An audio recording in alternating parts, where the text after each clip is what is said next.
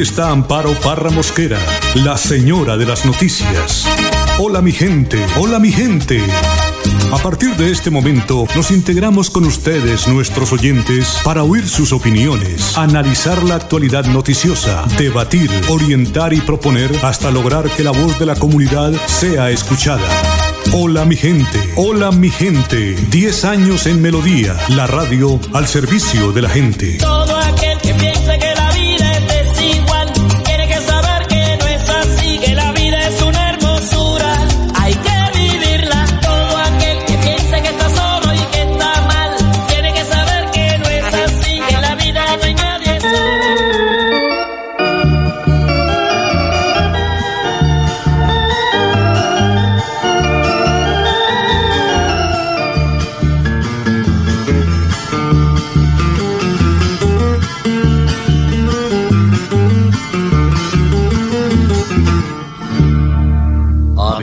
un aguardiente, un aguardiente de caña, de las cañas de mis valles y el anís de mis montañas.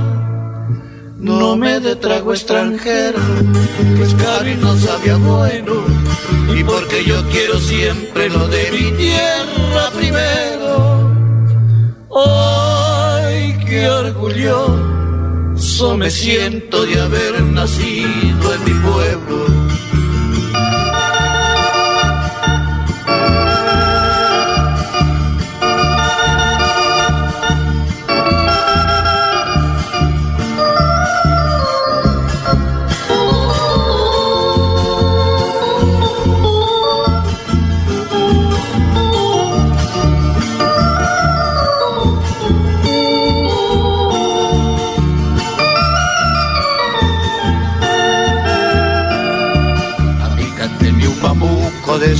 Que llegan al alma, cantos que ya me alegraban cuando apenas decía mamá. Lo demás será bonito, pero el corazón no salta, como cuando a mí me cantan una canción colombiana. Ay, qué orgulloso me siento de haber nacido en mi patria.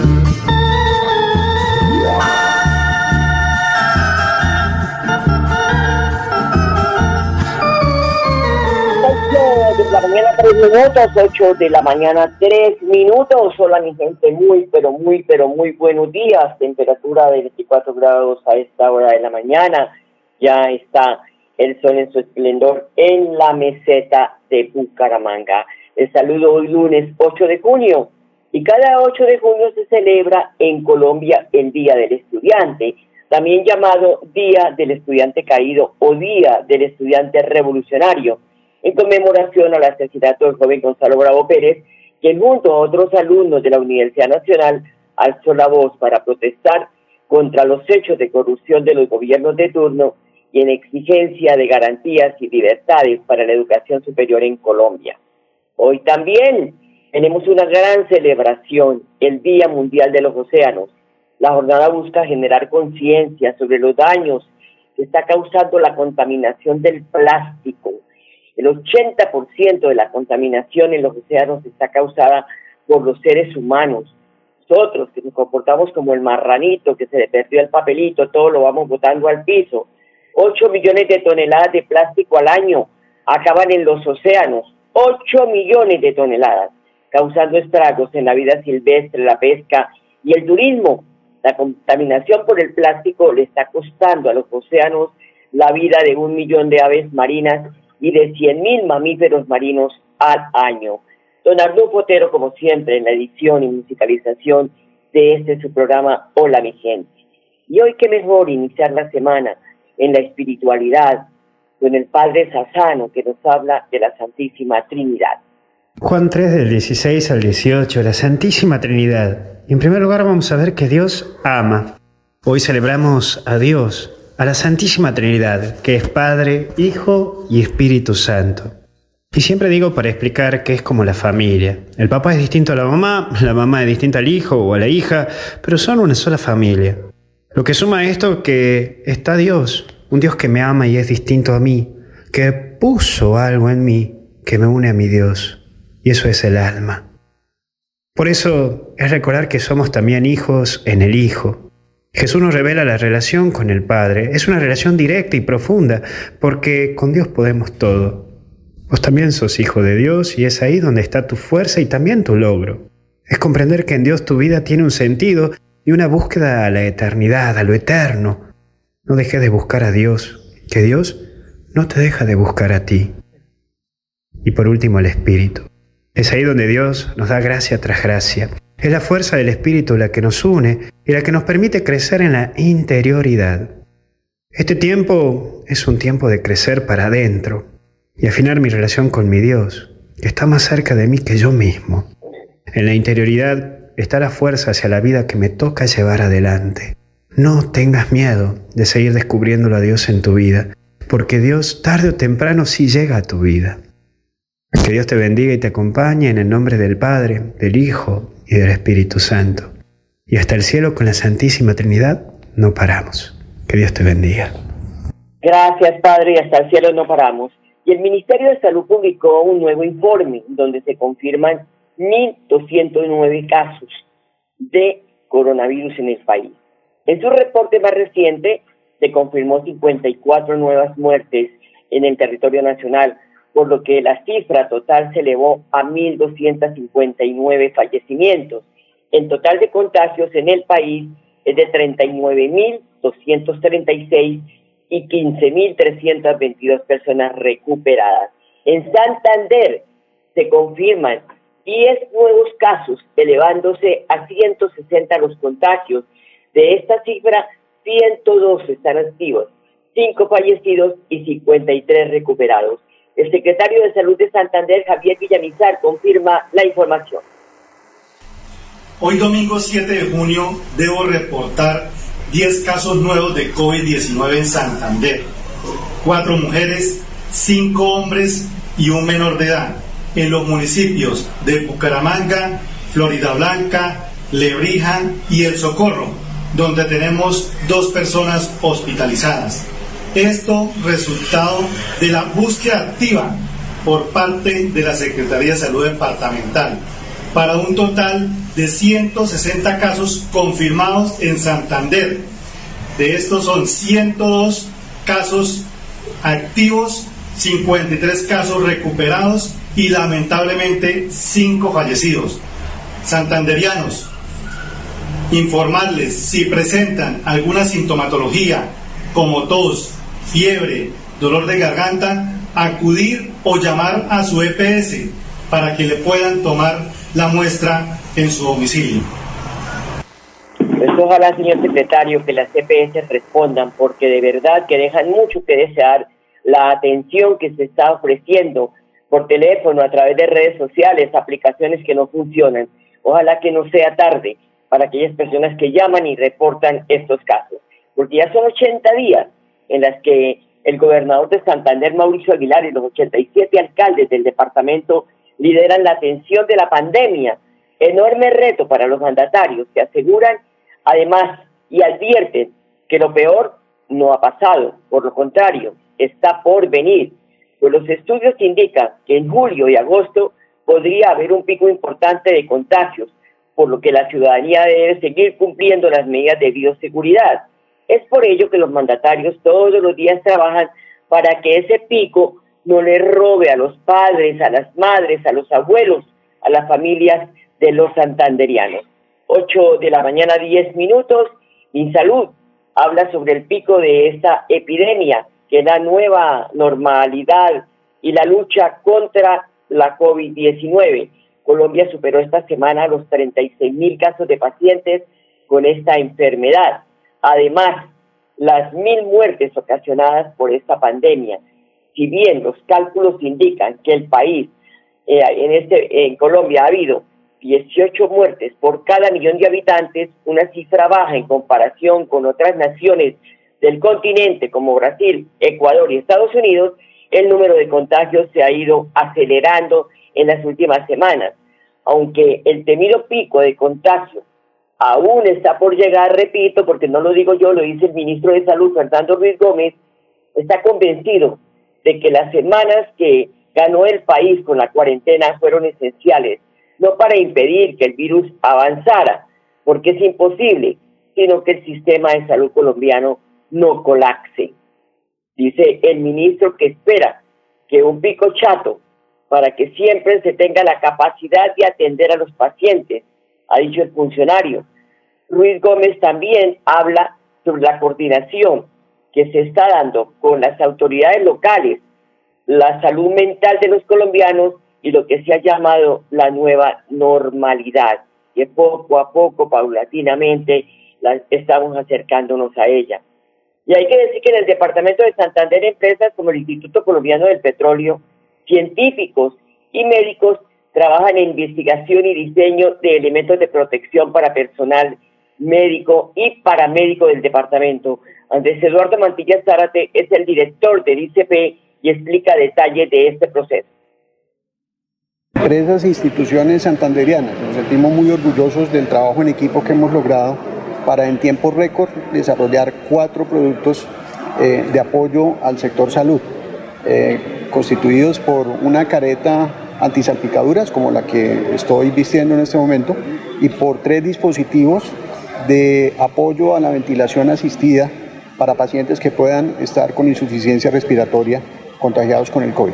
Esto fue trabajo absolutamente voluntario, desinteresado, sin ánimo de lucro. Las instituciones que hemos desarrollado esto hemos firmado un acuerdo de propiedad intelectual donde donamos la propiedad intelectual, el know-how alrededor de estos productos para que se produzcan sin ningún tipo de interés digamos, de beneficio económico para ninguna de las partes. Eh, y han delegado al Instituto Colombiano del Petróleo justamente el canalizar la explotación de esa propiedad intelectual.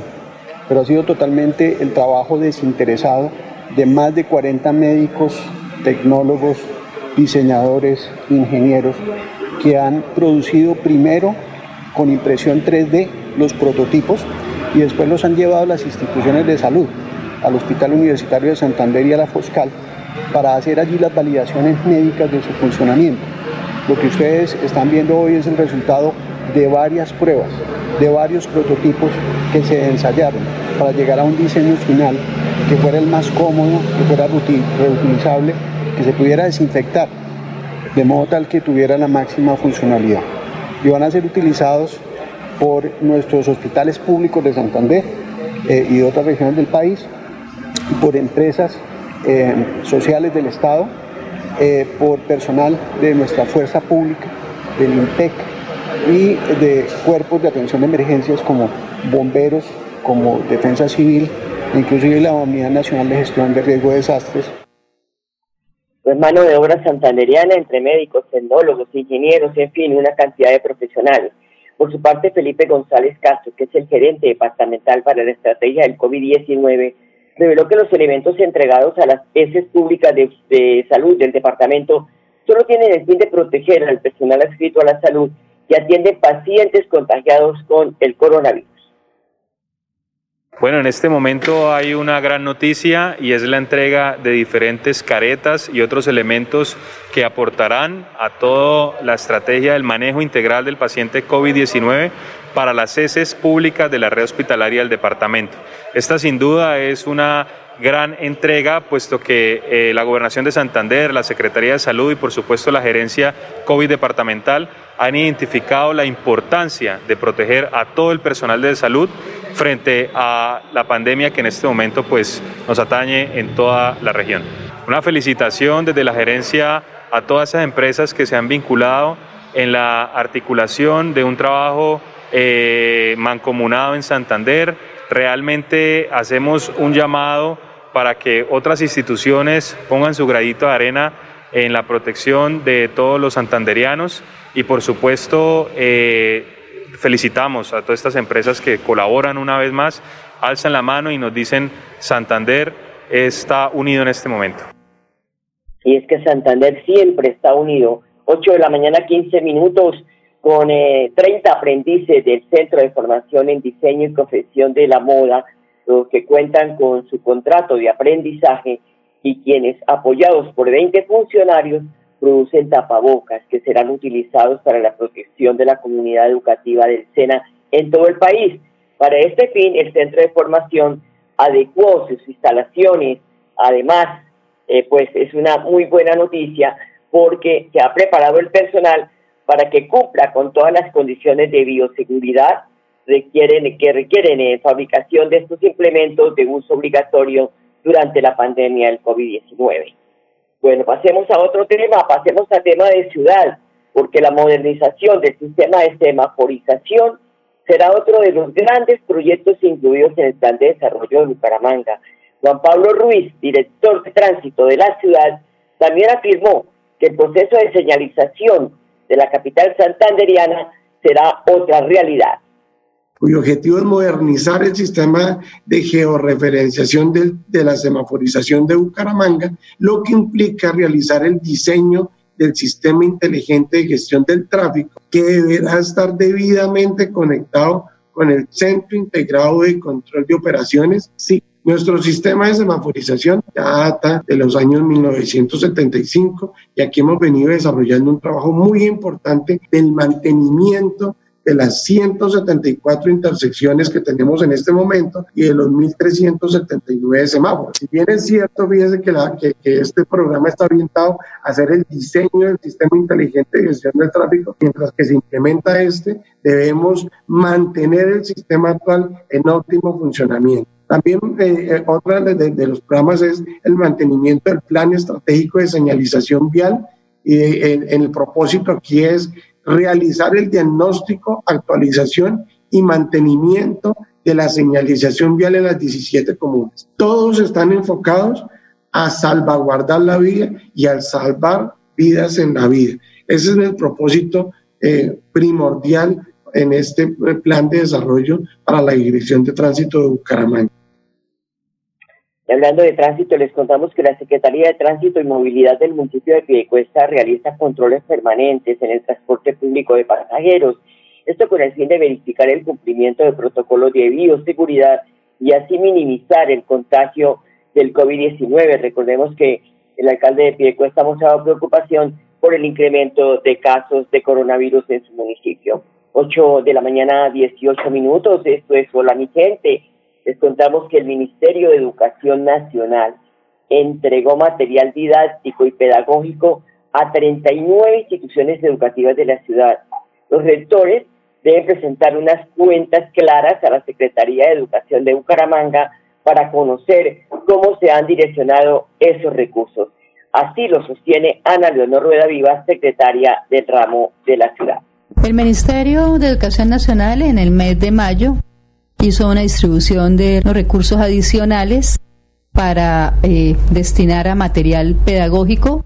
Son los recursos que llegan directamente a los fondos de servicios educativos y que son incorporados a través del Consejo Directivo y que el rector debe cumplir pues con todos los procesos de contratación en el marco eh, especial que tiene la contratación de los fondos de servicios educativos. Y ya las instituciones pues han recibido esos giros a sus cuentas maestras y están presentando informe a la Secretaria de Educación de cómo los están administrando y cómo es esa ejecución. Definen, por ejemplo, si van a trabajar eh, con estos recursos, por ejemplo, si van a adquirir textos escolares, material eh, didáctico, material eh, pedagógico, fotocopias, útiles escolares, porque hay que recordar que muchos de nuestros estudiantes son población vulnerable y cualquier ayuda que llegue pues va a ser fundamental para que puedan continuar con el estudio en casa. Y esta entrega lo que significa es un, un estímulo para los padres de familia y también para el mismo estudiante de continuar con este proceso que es un proceso complejo y que requiere realmente de un gran esfuerzo de los padres de familia y de los maestros. El, recurso está eh, destinado a 39 instituciones educativas porque hay que recordar que tenemos dos concesiones, cinco contratos con confesiones religiosas que ellos ya tienen, digamos, dispuestos, dispuestas estas estrategias y el Colegio Nuestra Señora de Fátima que eh, es un colegio oficial bajo la administración de la Policía Nacional. 8 de la mañana, 20 minutos. Esto es Hola mi gente y en Florida Blanca. Hoy se inicia la tercera entrega del PAE, tanto en el sector urbano como rural. La entrega de ayudas alimentarias contará con un nuevo menú diseñado para que los estudiantes cuenten con una dieta balanceada que cumpla específicamente sus necesidades nutricionales. 821, más de 400 millones invertirá el municipio de Bucaramanga en reparación de vías rurales. Ya era hora y enhorabuena. Iván José Vargas es el secretario de Infraestructura. Le explica a los campesinos de las diferentes veredas y corregimientos las obras que se están contratando en forma directa. Bueno, este proceso es un proceso que va a salir para el mantenimiento de la malla vía rural, para hacer un poco de contingencia en el tema del invierno, o sea, es arreglar la banca, es arreglar las cunetas como prevención a tantos problemas que se tienen en las vías rurales en el invierno. Básicamente en eso consiste este contrato y es un contrato de 400 millones aproximadamente. Tuvimos más de 280 intenciones de participar, eso es un número muy grande, es un trabajo muy dispendioso del equipo de contratación. De esas intenciones de propuestas se sortean y quedan 10 proponentes. Por el tema de la menor cuantía, no es licitación pública, es una eh, modalidad de menor cuantía, entonces quedan 10 proponentes y estos 10 proponentes ya entran a participar en la propuesta final. Bueno, eso es muy buena noticia para los campesinos, que son los que reclaman diariamente, porque muchas veces tienen sus cosechas y no las pueden sacar a las zonas, a los eh, centros de acopio, porque resulta que las condiciones de las vías son pésimas. Entonces es una muy buena noticia que entrega el secretario de Infraestructura del municipio. Recordemos que en muchos municipios los alcaldes están construyendo placa huella para de esa manera aliviar esa situación que presentan los campesinos de no poder sacar sus cosechas, sus cultivos, eh, pues muchas veces se pierden. Ayer fue el Día del Campesino, todos los días para mí es el Día del Campesino, porque ellos laboran, labran su, laboran su, en su tierra para lograrnos traer la comida a las ciudades, a los municipios. Entonces, vamos a seguir felicitando a nuestros campesinos. 8 de la mañana, 23 minutos, y en medio de la pandemia, las alcaldías están eh, pues ofreciendo rebajas, ofertas eh, y además esas rebajas de intereses para que los contribuyentes se pongan al día con sus impuestos. Saray Rojas, secretaria de Hacienda de Bucaramanga, explica las condiciones de esos pagos. Quiero contarle a todos los bumangueses que ya en la alcaldía de Bucaramanga tenemos activos todos los beneficios tributarios para los contribuyentes, todas las personas que deban impuesto predial, impuesto de industria y comercio, contribución de valorización, multas y comparendos, solamente pagando el 80% del capital, cero interés y cero sanción, podrán ponerse al día con sus obligaciones tributarias. Esa es una única oportunidad que eh, tenemos por época de pandemia, pero estoy segura que podrá ser también la única oportunidad para que usted pueda tener estas condiciones para ponerse al día con la alcaldía Bucaramanga. Solamente ingrese a nuestra página www.bucaramanga.gov.co, descargue su recibo, ya el recibo tendrá los descuentos aplicados y si no, comuníquese con nosotros para que podamos ayudarle. Bueno, 80% de el capital solo se paga, qué papayazo. Hay que de verdad tener en este momento esa oportunidad. Y las universidades están vinculadas al tema del coronavirus en sus agendas, esto con el fin de que los mandatarios se preparen en el tema de pospandemia. La Universidad Pontificia Bolivariana realizará un primer taller sobre esto. El alcalde de Florida Blanca, Miguel Ángel Moreno, se ha vinculado y hace la invitación. Los invito a que nos acompañen el próximo martes 9 de junio a las 10 de la mañana en el foro virtual que está organizando la Universidad Pontificia Bolivariana un tema muy importante que es gobernabilidad y gobernanza en tiempos de COVID, ahora que estamos en esta pandemia que está rondando por todo el país. Quiero invitarlos a que nos acompañen y a que conozcan cómo ha sido la experiencia desde diferentes alcaldías y particularmente la de Florida Blanca en estos tiempos de COVID. Bueno, ahí está para los alcaldes de los municipios. 8 de la mañana, 25 minutos, se nos agotó el tiempo, ya se pasa así volando. A don Arnulfo Fotero agradecerle por su paciencia, porque no es fácil estar uno en casa y él allá en cabina, en fin, en estudios, en fin, pero aquí estamos. Hemos estado siempre acompañándolos en medio de tantas dificultades de las que tenemos para que ustedes estén informados, porque pues vamos al grano con las voces de los funcionarios y de esta manera pues llevar esa agenda diaria a nuestros oyentes. Les deseo un feliz día. Hasta mañana. Los quiero mucho. Hola mi gente, hola mi gente. 10 años de comunicación y servicio. Establecemos el puente para buscar solución a los problemas que denuncia la comunidad. Creamos conciencia sobre los deberes y derechos de los ciudadanos. Debatimos responsablemente el acontecer noticioso de la región. Estamos del lado del pueblo en sus campañas cívicas y ciudadanas. Hola mi gente, hola mi gente. Hola mi De lunes a viernes a las 8 de la mañana. Hola mi gente. Un compromiso diario con la comunidad. Un micrófono abierto para el pueblo. Conduce Amparo Parra Mosquera, la señora de las Noticias.